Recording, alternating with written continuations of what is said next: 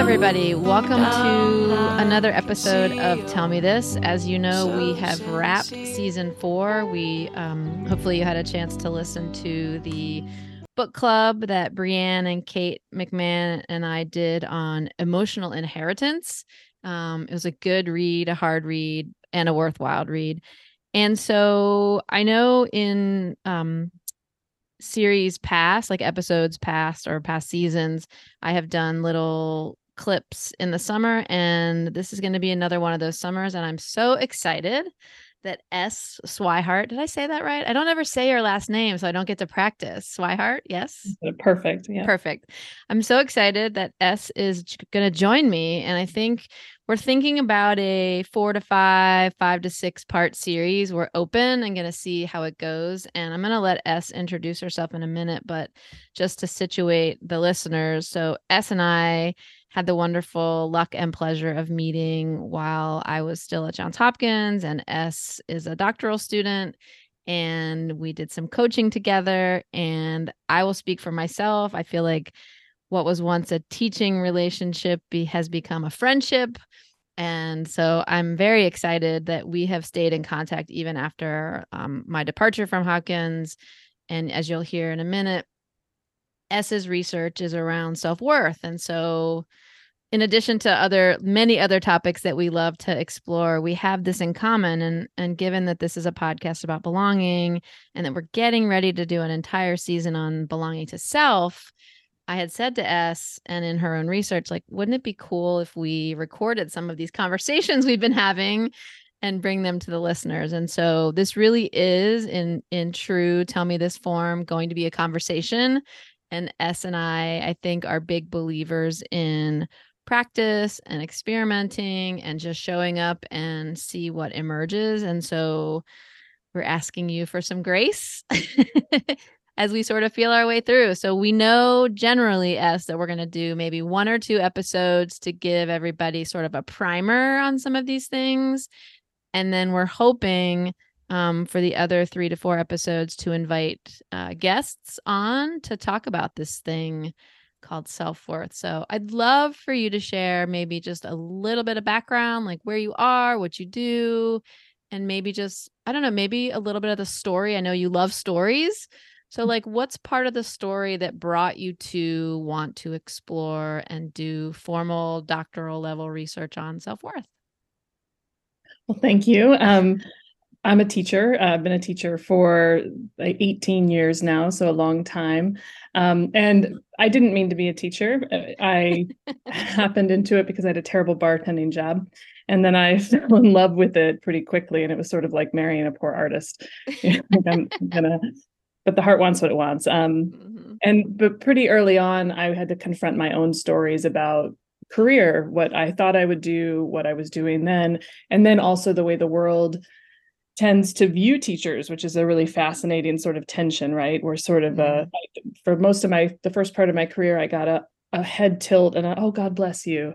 Um, and then the next, this next chapter of my career has been more politicized as mm-hmm. things have gone on. So it's been an interesting. As you're in Florida, we should let people know we're yes. in different places. So Florida is is tough for teachers to say the least. It is tough for teachers, and so that's been an interesting journey navigating story and how that reflects on one's own sense of value right? If uh, self-worth is how one values the the self or or the self-worth would really be the idea that one is inherently of value. That became part of the journey and then helping young people along the way um, as they sort of navigate external narratives about who they sh- should and shouldn't be. And I, I would watch that tension and how it how it would impact their approach to study, how it would impact their approach to engagement. Um, and over time, I just um, really started with an exploration of relationship. Um, relationship in the classroom was always sort of my jam, and that was my my main focus for many years. And then over time, as I kind of dug into that that aspect of building health fostering and building healthy relationships with young people and how that could help motivate them underneath everything what i kind of came to believe is that self-worth is the it's the linchpin it's the thing that is not talked about enough in education, um, often because it's abstract and it's hard to tack down, really hard to get data on. and um, we like data in education. And um, and and it was just a really important thing to kind of study. So that was I was really looking for a program that dealt with um, that had a neuro ed aspect because mm-hmm. I think mm. that self-worth is tied to our regulation and regulation is tied to our you know our ability to perform in various moments um, or that had some type of you know mind element. And so hopkins offered that. I had been looking for years at doctoral programs but mm. that was that i found available at hopkins. And so that's what made me want to take that next step into doctoral work. Yeah i love that. I have to say i was sort of joking a little bit about or laughing a little bit about the bartender but part of me wonders and believes that each thing that we do in our lives prepares us for another experience and I mean, obviously, it's very different being a bartender and teacher. And yet, I think about the executive functioning skills needed to be a bartender. M- you know, multiple things, just being disrupted, being able to stay focused, talking to different people, being able to shift gears to somebody who's like rowdy and crazy and and excitable and to someone who's maybe lower key. And so anyway it's interesting. I wonder if bartending perhaps some of your skills in bartending paid off in teaching. I don't know. I love that. I, but that idea of how to manage a number of stakeholders right? All at yeah. the same time and i mean you have to be on your feet. Every day is a little bit different. Yeah. I mean literally and figuratively like balancing it's a balancing act in bartending as is teaching right? Both with like glasses and drink orders and so anyway it was just kind of interesting to think about how our past experiences do sort of inform and can help contribute to who we are in our next place so kind of fun. I love that. I love that idea too. That I think again, when we think about narratives, right, we would have a certain narrative of a bartender mm-hmm. versus a teacher versus a leader. But a number of those skills are what leaders need, right? So there could be some amazing leaders that are bartending right now. Hundred percent. I I I I absolutely believe that in my core that that's that, and I think we're gonna. It's such a nice segue actually to what we're going to get into but like the societal labels and the hierarchy that we create prevents us from seeing that right? That we automatically think about leader teacher bartender each of those conjures up probably a place and a space and a person right? And 100% so, i think yeah. that's the funny i mean when i was uh, when i started teaching one of my favorite stories to tell people on that point was I was my second year, I think I was 23, and I had um, a sophomore, Cecily, who was just she was one of those she was my honors class uh, i'm an english teacher so we were doing 1984 and she was one of those sophomores that just was really really smart academically and really socially adept as well mm. and she was really enthusiastic after this you know great conversation we were having on 1984 and she came up afterwards and wanted to keep talking and then at the very end of it her eyes got really big in that way that all teachers want to see a student um yeah. pardon me that keeps beeping i've got to move that um but her eyes got really big in that way that all teachers you know they want to see that aha moment. Mm-hmm. she looked at me and she gasped and she said do you know what miss swihart? And i said what cecily? And she said you're smart and I started to laugh. And then she she said, "No, I mean you are. You're smart." And and I was really amused and I was like, "I appreciate your assessment of me, Cecily." And then she touched my arm really gently and kindly Aww. and said, "No, just God, you really could have done something with your life." Oh. but those are what yeah. those moments we think about, wow, what are the yeah. stories that we have around this profession and how do we even you know dear legislators yeah well and that know? and you know i mean i think this is partly why you and i have been having these really interesting and wild long conversations about these topics right is that there's just so many pieces to this puzzle right and so i think there are lots of pieces all of the things that we're talking about here are complicated. I am not anywhere close to being an expert on any of the things that I talk about. I just love listening and learning and being a part of the conversation. And I so what usually grounds me in any conversation sort of about these things Es is definitions. and we've Brianne and I, as we've sort of developed the podcast, just feel strongly that like when we bring in these words, we want everyone to have access to these ideas and the way to sort of even if you disagree with our definition, at least you have an understanding of where we are grounded in how we understand this word. So then we can dis- we can have a conversation about why we disagree, right? So could you give me and the listeners a sense of when you use that word that that sort of two that hyphenated word self-worth what does that mean to you i think that's a really important distinction and it is it is probably used in various ways um, mm-hmm. whether academically um, socially. But I, I, think at the heart, uh, the the most concise I can do is that it is the it's an individual's belief in their own inherent value, and that can be, um, you know, I think the goal would be total, right? That in all areas of our life we are of value, and a value, you know, would be is worthy of love, inherently worthy, right? That's the word worth. Um, that there's nothing wrong with us. Um, those would be kind of ways that I would try to ex- to explain it or contextualize it. Mm-hmm. I think that um, it, it get it you know it can get confused very frequently with self esteem. Self esteem is often more about um, that we view our the way we view ourselves because you get a good self esteem or not good self esteem, right? High self esteem, low self esteem. Um, the way we view ourselves in relation to external qualifiers. Okay how well we do at you know our career or how you know our self-esteem and our relationships i think i i mean i believe that that you cannot talk about self-esteem without self-worth. Um, that self-worth is sort of the thing that sits underneath one's self-esteem. I think that probably gets debated by yeah, other people but sure. but that's the way it makes sense to me is that um, self self-worth is really internal. And so despite any externals despite what the world tells you you should do or you should be you are you know that you're of value and that you're worthwhile mm. regardless of how you're fitting into those externals yeah so is so when i heard you say self-esteem i immediately thought of the idea of the comparison game does that feel like what you mean. So it's sort of how we're measuring ourselves against and then fill in the blank. Is that how you're understanding self-esteem? I think that's a good I think that's a great way to think about it. Um I think self-esteem is probably more about uh, it is more about that comparison and about those. Mm. I think that's a great way. I, I like the word measure there.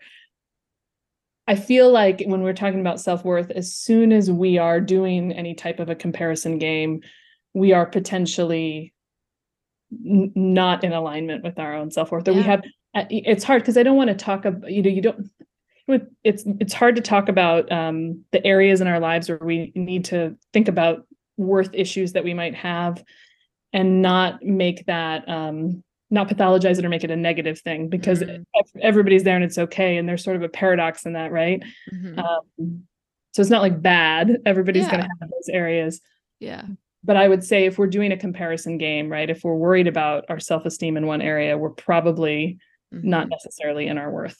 Yeah. Yes. So this is where, again, not an expert, just a curious learner. Um, I shared with you in the spring that I took a class on identity development. And as a parent, um, one of the scary and exciting things I sort of I think I knew, but like until I saw it in writing and heard the professor talk about it, I was like, whoa. So I'm like standing on this cliff, which is this idea that I have this beautiful privilege of contributing to, in my case, three little humans, you know, and adulting them, right? Really developing adults. And I also have the great privilege of creating problems for them.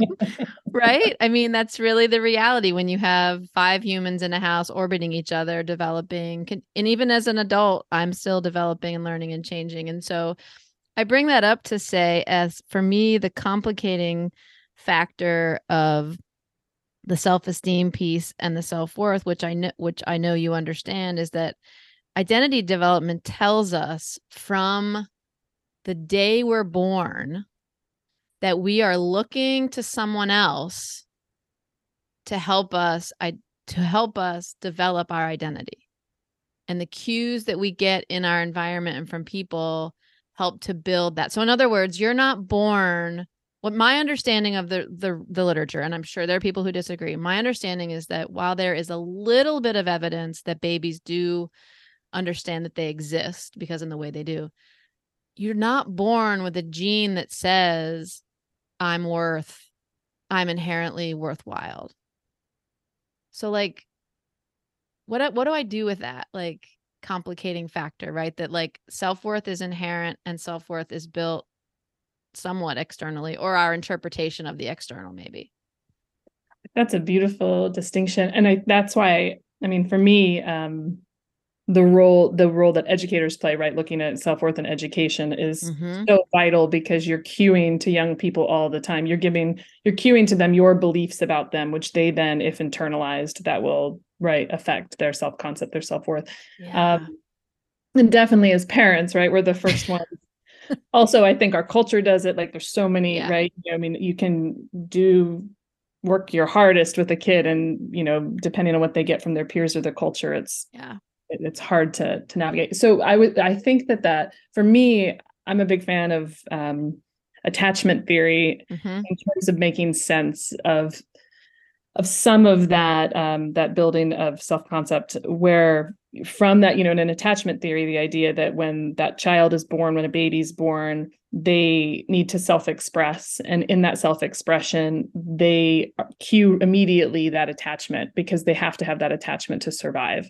mm-hmm. so i think what we do with that as as caregivers and parents is recognize that when we're imposing our own stuff and our external beliefs and often we're doing it very lovingly right with kids because we want them we we have a strategy that worked for us right like I got all A's in school, so I want my kid to get all A's in school because I, I want them to be successful because I love them, right? But that's our stuff. so, by way of an example, but when we ask um, a baby or a young person through our attempt to train them into a behavior to self express differently than they naturally do, the story that's communicated, right? And the behavior that's modified is that the way you are is not correct. Yeah. And that's where I think we go off track. Mm-hmm. Um, yeah. It's that, uh, and I've shared this with you before. I know I have um, my favorite, and I'm going to botch it. So don't okay. take me for but my favorite Joseph Campbell quote asterisk i'm going to botch the quote but it's something like um, he would talk about in the hero's journey how we all have our own hero's journey that we have to we have to embark upon. And at some point, we get to that innermost cave and we all have to face our dragon. And when we get there, it's huge and it's covered with scales. And if you get close enough on every single scale, you can see the words engraved either thou shalt or thou shalt not. Mm. And that to me is right. Like our dragon is who we are in alignment versus with who we're told we're supposed to be. Mm. And that is where the word, I, so yeah so as as a parent and i mean i and you know we think we're going to mess up our kids right yeah but but we have so much and there's so much opportunity to to correct or to apologize or to show them how to navigate conflict i mean that's also healthy but that attempt to say that there's nothing wrong with you right is the mm-hmm. sentence. There's nothing wrong with you. Yeah. The way you are is just right. And how to do that i mean that's that's a beautiful it's easy for me to say that and then i also am raising a 10 year old daughter that i have to have her survive the world. So sometimes yes. Yeah. we're having a concept or a conversation about how to hold on to that inherent sense of self-concept and self-worth and how to also be in a society that might not accept all of yeah. you know how to balance. Yeah that's it's a lot right it's a lot yeah i mean i think you know what i'm hearing you say and um, is being open, being honest, being humble, being transparent as much as as kid appropriate. Because I think the reality is, I'm even hesitant. I said it too. I'm even hesitant to say mess up our kids, right? Because I think in some ways it's okay for them to have that disruption because like it, we know as teachers that the disruption the disorienting can lead to a new growth edge and and a birth of something right? Or or a transformation of something. So i think just being mindful of sort of high quality mess ups and not damaging mess ups i think is something um, i hadn't really thought about till you till you said that. I love where we're going with this conversation be, for for lots of reasons. One is it's kind of illuminating for me the connection between belonging and self-worth. Um i think there are multiple connections and i know we'll get into belonging to self in a second and i'll share a quote that i'll also botch but i love this quote.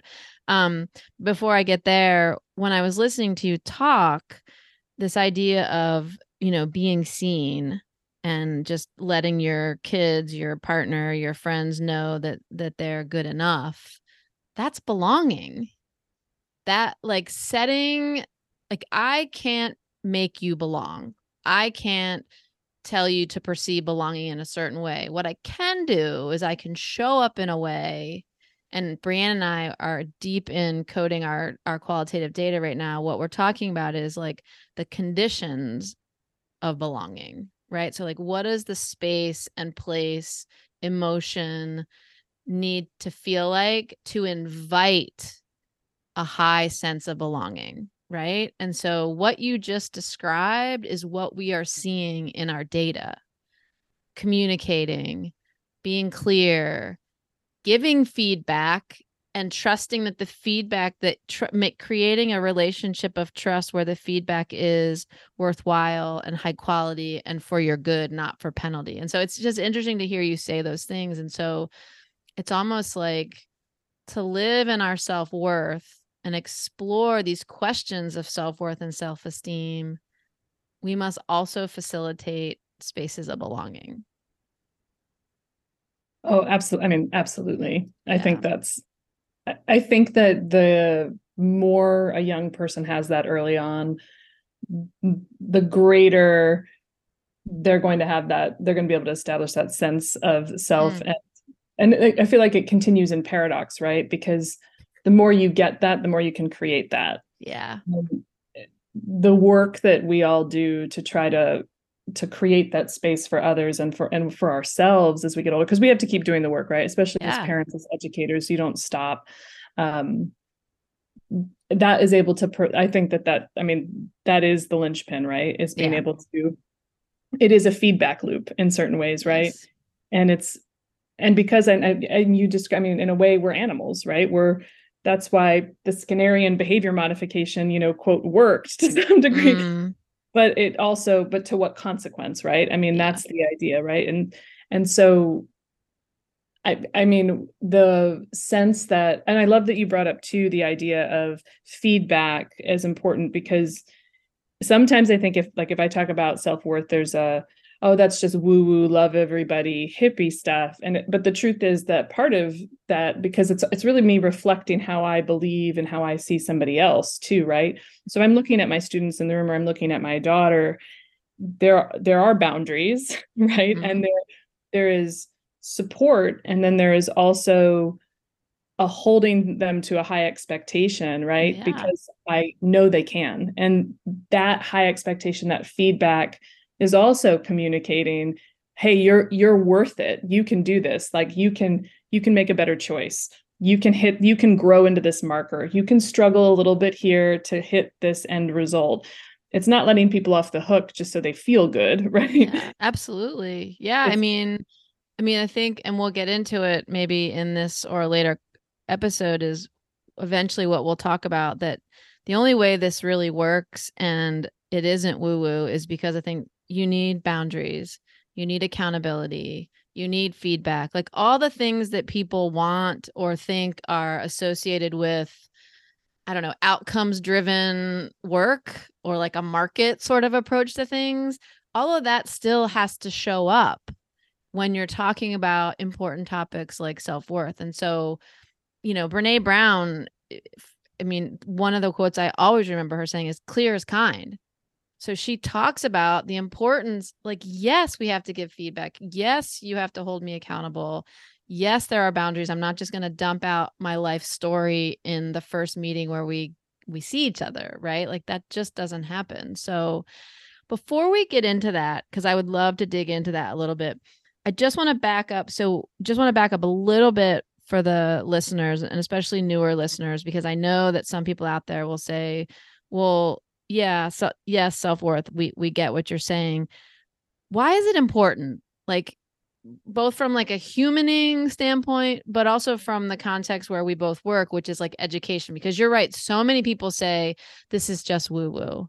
I mean, I'm on the school committee in our town, and if we're not focused on the traditional academic achievement 24 7, we get criticized. So I would love for you to talk a little bit about like, what's the research? If we could geek out just for a sliver, like, what's the research say about self worth and its importance to, for example, educating our kids?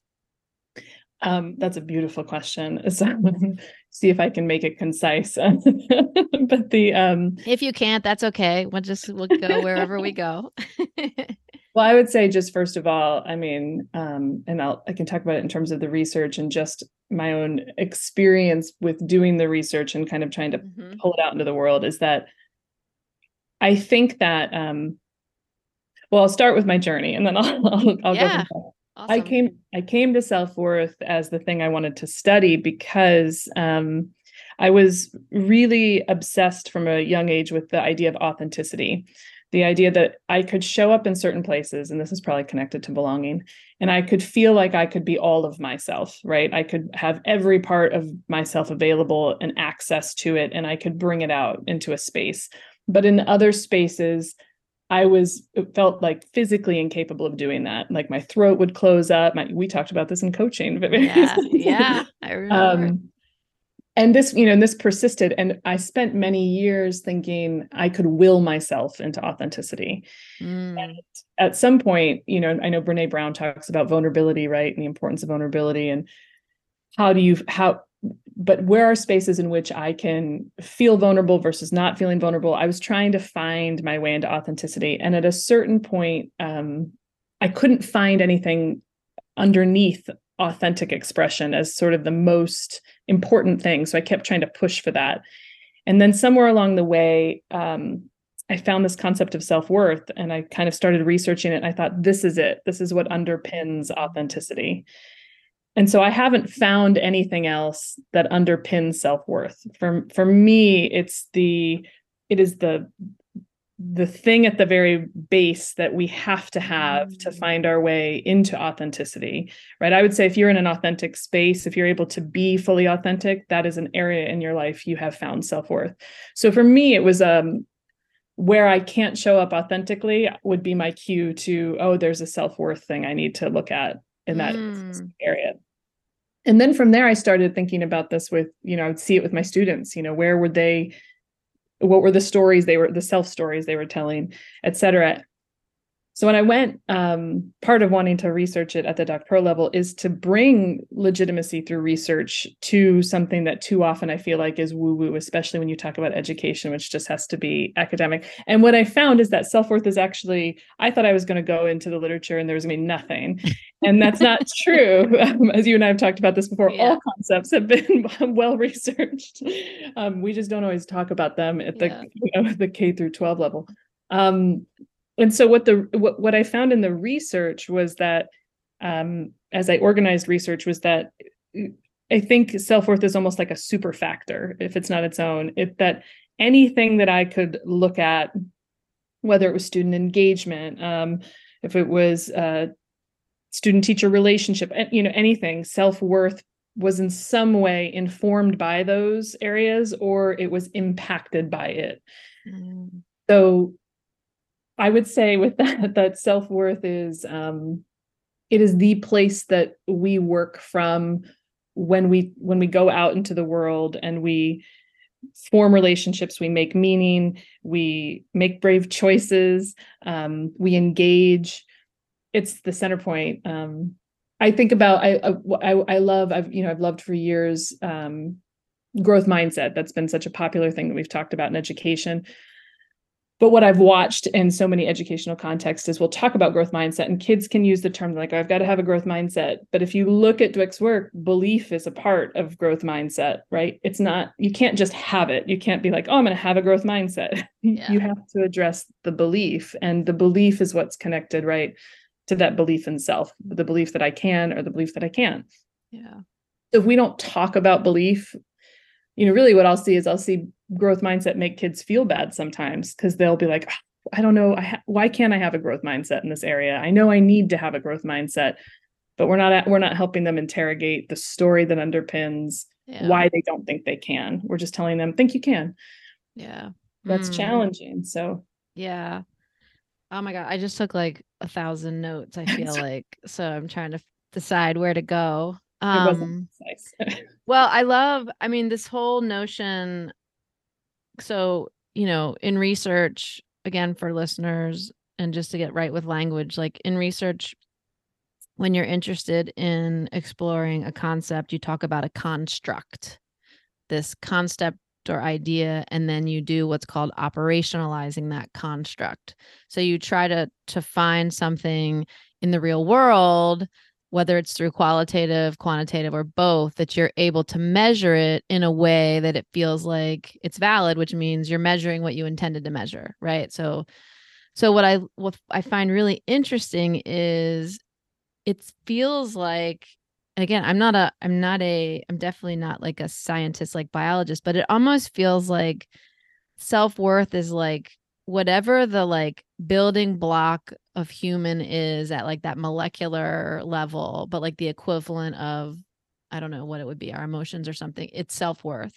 Like under everything what i'm hearing you say so i was trying i, I need to after this podcast i'm going to be sitting with that for a while um but it makes me wonder as and i'm i'm not trying to toot my own horn, I do think there are folks like us out there who have been asking for so long and maybe not I didn't have the language then, but it's like anytime I would hear K to 12 teachers having to do a PD or I would have to do some sort of training for something, I would ask my and and it's come up a lot around the DEI work and I promise I'm getting somewhere is like well how are we getting in our own way?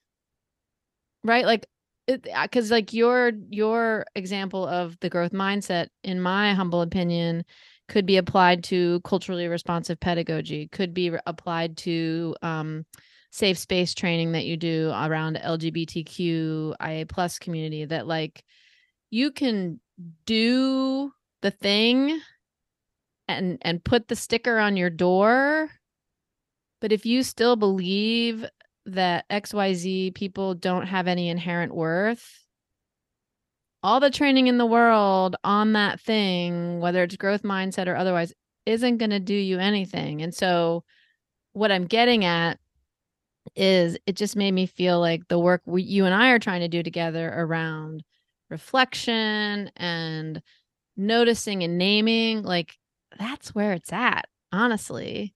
Um, and I have to get in because I love her and I know I've shared this. Like Maya Angelou has known all along that belonging everywhere and nowhere, belonging everywhere and belonging nowhere, belonging to self.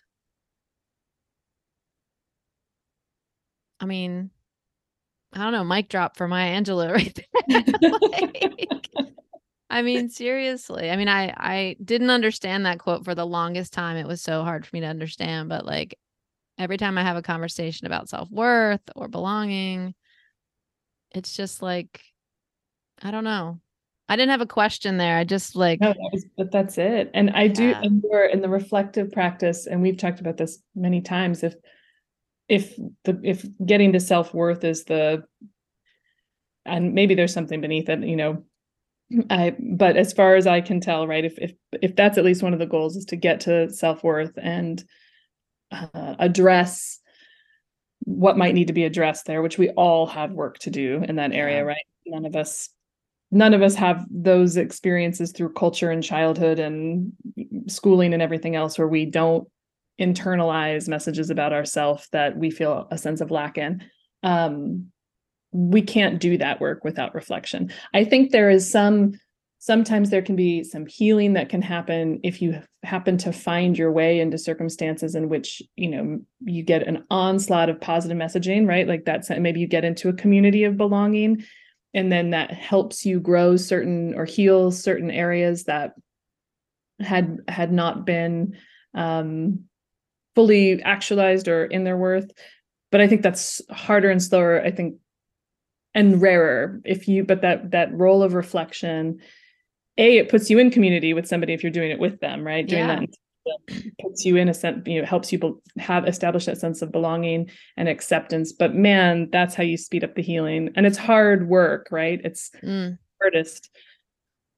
But, but that's to, what we're here for right? I mean it's a it, it's the process and the journey and the the life. I think it's interesting the only thing i thought of and i don't think it's a um a smaller building block, I think it's worth just mentioning, you know, in the psychology literature, they talk about basic building blocks like being your self image. And your self image is the culmination or combination of all the identities that you that you name right but i i don't i don't know that that's the self-worth piece is just sort of how are you experiencing that so how are you experiencing what you're seeing right? So i think they're they're intertwined there. I had i did have a question that i'm curious i don't i'm sure you and i have talked about it maybe not as explicitly as as this will be. You've you've said a couple of times like being in your self-worth and not being in your self-worth right? And sort of and and i and you and i have talked about this and i've been working with a coach lately who does a lot more sort of um body work, like somatic responses and really being in relationship with your body, not just your the brain that's inside your skull. And so I want to know either from the literature or your own experiences and expertise when you're in your self-worth, what does it feel like? Ooh, um, I would I, that might be different for everyone. I know for me yeah. personally, um, and we did this with coaching, right? We can, that we'd ask me that word where I felt the most grounded or connected. Mm-hmm. I mean, depending on where you want to move, if that's for some people, it might be connected to a higher self or a higher mm-hmm. sense of self or something spiritual. Um, maybe for other people, it's just that sense of full um, easy empowerment. So for me, I, that my word for that was the sage, right? Like if I could mm-hmm. check in with the sage, she was always like, "It's fine, you're gonna, you're okay," you know. It, um, so it, and that to me in the body always feels easeful. Um, mm.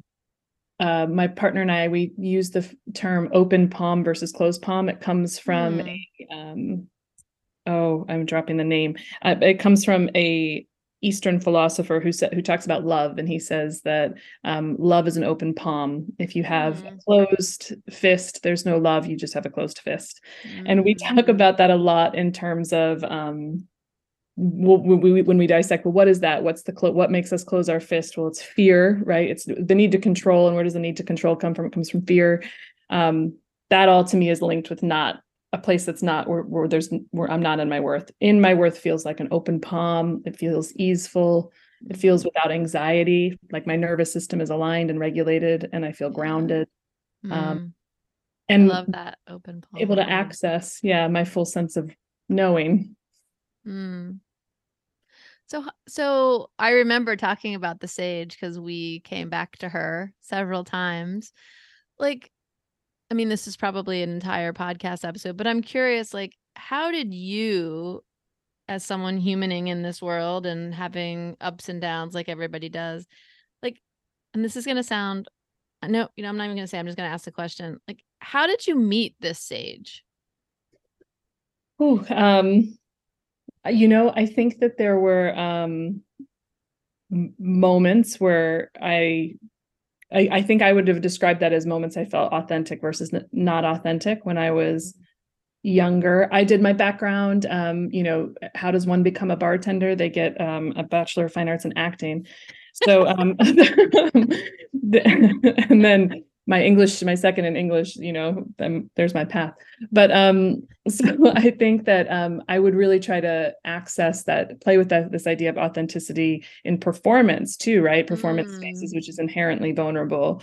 Yeah. Um, and so I would key into that um, through different characters, right? I could pull that out mm-hmm. more easily. Um, I definitely, I think, um, I was always much more able to find my sage working with other people than working with myself, right? Mm. She pops in a lot if I'm in any type of supportive role. um, she's really able to to and so and that that was very grounding, right? So I think I took on the that role, you know, teaching and friendships, partnerships as a caregiver because I could access that and that's what felt so good for so long. Um, and then uh, you know i think i also had a in undergrad i had i had a somewhere between what i was doing with the theater stuff and just where i was at in my life i probably had and it might have like the closest i had been to probably a depression or something just where i couldn't i felt like i couldn't fit in with the world. I was just couldn't get out of a funk. And i'm a big crier so i hadn't cried in like four months. I, I process everything through crying Ted Lasso, doesn't matter which version, right? All of it, like I, you know, yeah. Honda commercials, doesn't matter. And so um, I hadn't been able to cry in months, and that's kind of what clued me in. And so I talked with a, a therapist as at University of Florida. I went into their you know their free services for students she recommended women who run with the wolves mm. which is um yeah by clarissa pinkola estes and that i mean that book I've given that book away more times than I can count. And I think that that was probably that's probably where it helped me name that more was because I could feel it while I was reading that and it helped kind of break open whatever was going on and I knew if I just it was the first time I knew that I didn't like the way I was feeling and if I just could work enough at it I could crack that open and I could come into something more aligned and authentic and i didn't want to feel the way i was feeling anymore. So that was the first book right that probably started a really reflective process that continued on. Mm. it was a very lengthy answer because i had to find it.